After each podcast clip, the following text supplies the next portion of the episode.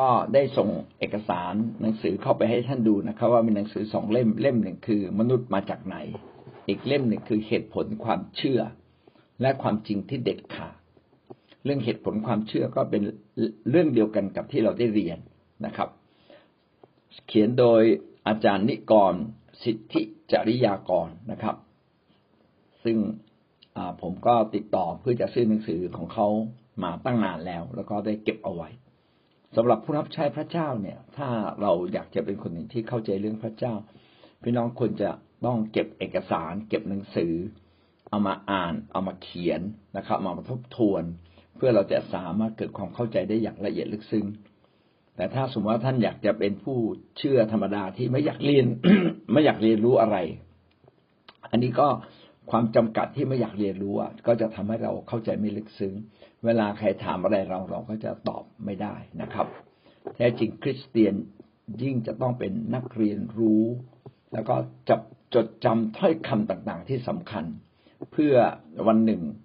มีบางคนที่เขาอยากจะรู้ในรายละเอียด เกี่ยวกับเรื่องพระเจ้า หรือเหตุผลทำไมต้องมาเชื่อพระเจ้า โลกนี้มาจากไหนมนุษย์เกิดจากลิงจริงหรือไม่ เราก็จะได้อธิบายได้อย่างถูกต้องอย่างมีเหตุมีผล อันนี้ก็เป็นสิ่งที่สำคัญมากนะครับ วันนี้ผมอยากจะเพิ่มเติมข้อมูลเกี่ยวกับเรื่องหลักเหตุผลความเชื่อบางเรื่อง ซึ่งน่าจะเป็นประโยชน์สำหรับพี่น้องนะครับ ผมอยากจะเริ่มในหนังสือของเหตุผลความเชื่อ และความจริงที่เด็ดขาดของอาจารย์นิกรนะในหน้า แปดสิบสามนะครับเขาบอกว่าสิ่งที่สำคัญก็คือพระเจ้าเนี่ยดำรงอยู่เหนือสรรพสิ่งนะครับดำรงอยู่เหนือสรรพสิ่ง ในพระคัมภีร์สดุดีบทที่สิบสี่ข้อหนึ่งได้เขียนไว้สิบสี่ข้อหนึ่งเขียนไว้ดังนี้ คนโง่รำพึงในใจของตนว่าไม่มีพระเจ้าทำไมถึงบอกว่า คนโง่รำพึงในใจว่าไม่มีพระเจ้า เพราะความรู้ที่เราจะทำให้เข้าใจพระเจ้าอะ มันมีอยู่รอบตัวเรา สิ่งต่างๆนะมีอยู่รอบตัวเรา อะไรที่เป็นระบบระเบียบ สะท้อนว่าเบื้องหลังมีพระเจ้านะครับ มนุษย์เป็นสิ่งมีชีวิตสิ่งเดียวที่สามารถที่จะเรียนรู้ไต่ตรอง นึกคิดอย่างรอบคอบ ส่วนสัตว์นะไม่สามารถที่จะไต่ตรองเรียนรู้ และคิด นะครับ อย่างรอบคอบเหมือนกับมนุษย์ มีแต่มีแต่มนุษย์เท่านั้นที่สามารถไต่ตรองศึกษาอย่างรอบคอบได้นะครับเรามาดูนะครับ พระคัมภีร์ไม่ใช่พระคัมภีร์หนังสือเล่มนี้ก็ได้เขียนถึงความยิ่งใหญ่ของจักรวาล บอกพระเจ้าเหนือกว่าทุกสิ่งใช่ไหมครับ เมื่อวานได้ก็ได้พูดไว้บ้างแล้ว แต่ในนี้ได้อธิบายเกี่ยวกับเรื่องของจักรวาลบอกว่า จักรวาลเนี่ยไม่มีที่สุดปลาย และขณะเดียวกันจักรวาลก็ยังขยายออกไปเรื่อยๆ นักวิทยาศาสตร์ได้เข้าใจในเรื่องนี้แล้วก็พยายามเขียนขึ้นมาว่า จักรวาลมันใหญ่มากเลยนะครับ ถ้าเราเดินทางที่จะไปทะลุจักรวาลถึงจุดสุดปลายสุดของมัน ต้องใช้เวลาถึงหนึ่งร้อยยี่สิบล้านปีแสง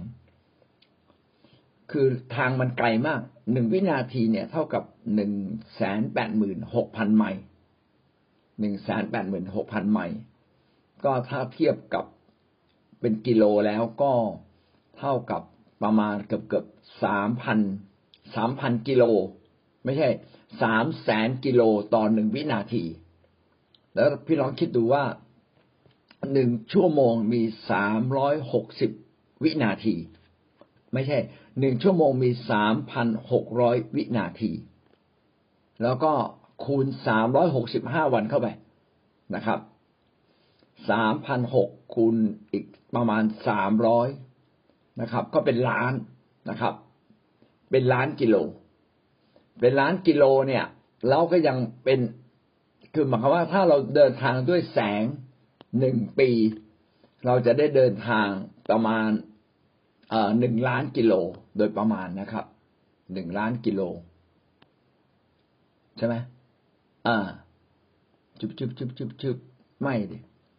ก็ยังยังต้องคูณอีกหนึ่งแสนอีกสามแสนกิโลอีก เพราะวินาทีหนึ่งเนี่ย วิ่งได้ประมาณสามแสนกิโล แล้วหนึ่งวันหนึ่งวัน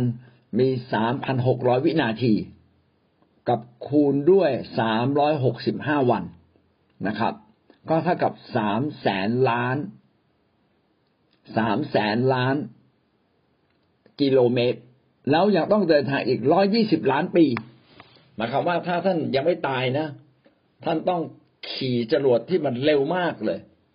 นะครับ ขนาดว่าสามแสนกิโลต่อชั่วต่อวินาที ขี่แบบนี้นะครับ ใช้เวลาร้อย ยี่สิบล้านปีรู้เราตายไปกี่รอบ ถ้ามัน คือคือมันแสดงว่ามันใหญ่มาก มันยาวนานมากนะครับ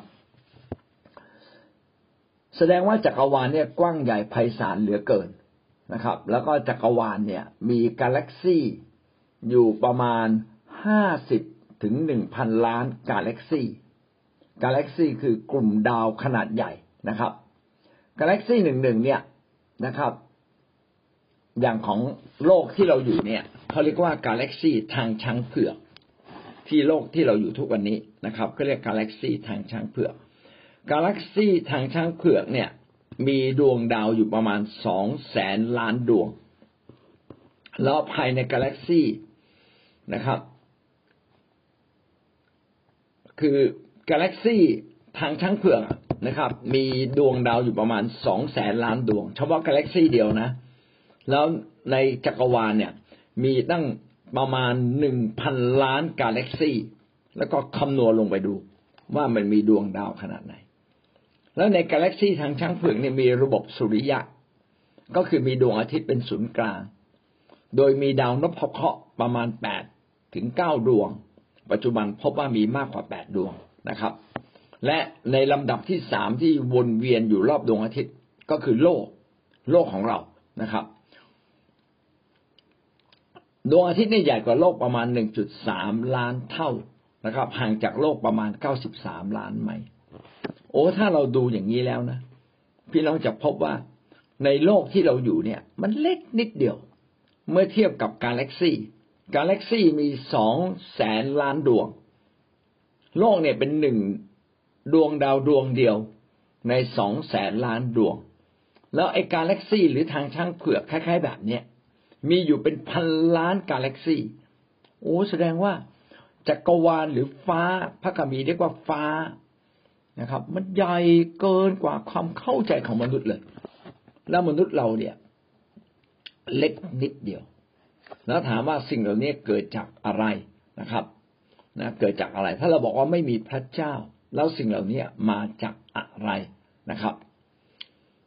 มาจากอะไรโอ้มันมันยิ่งใหญ่มากเลยนะครับ แล้วมนุษย์เนี่ยไม่มีทางที่จะเรียนรู้ทั้งหมดของจักรวาล สากลจักรวาลเรียนรู้ได้ยากมาก ๆ เพราะมันใหญ่เกินกว่าที่มนุษย์จะเข้าใจ ทุกวันนี้มนุษย์ไปแค่ดาวอังคาร หรืออาจจะไปเกินกว่านั้นอีกนิดเดียวนะครับ ยังไม่ได้ไปไกลมากกว่านั้นเท่าไหร่เลย นี่คือสิ่งที่กำลังบอกเราว่า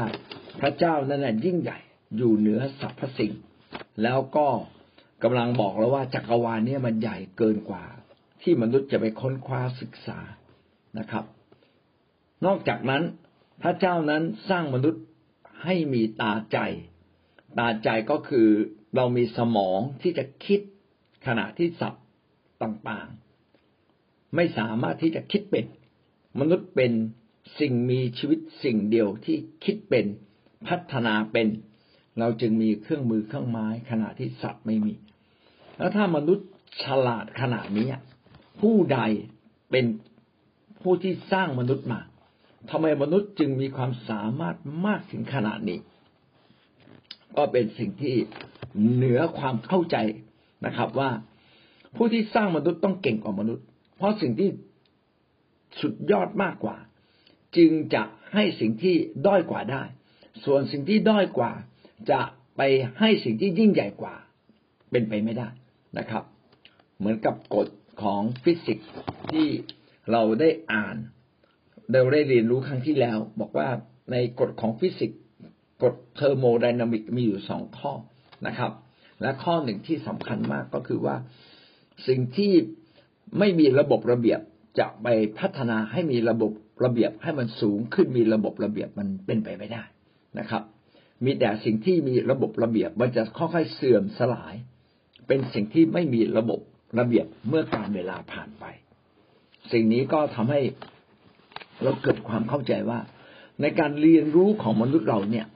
ถ้ามนุษย์ฉลาดแล้วก็พัฒนาทุกสิ่งมาจนถึงทุกวันนี้ จากเดิมไม่มีไฟฟ้า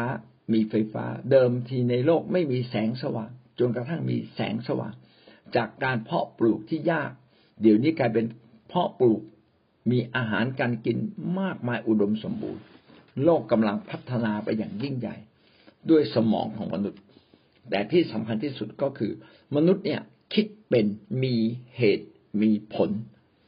การที่มนุษย์คิดเป็นมีเหตุมีผล เราจึงต้องรับผิดชอบนะที่จะต้องเรียนรู้ว่าโลกนี้มีพระเจ้าหรือไม่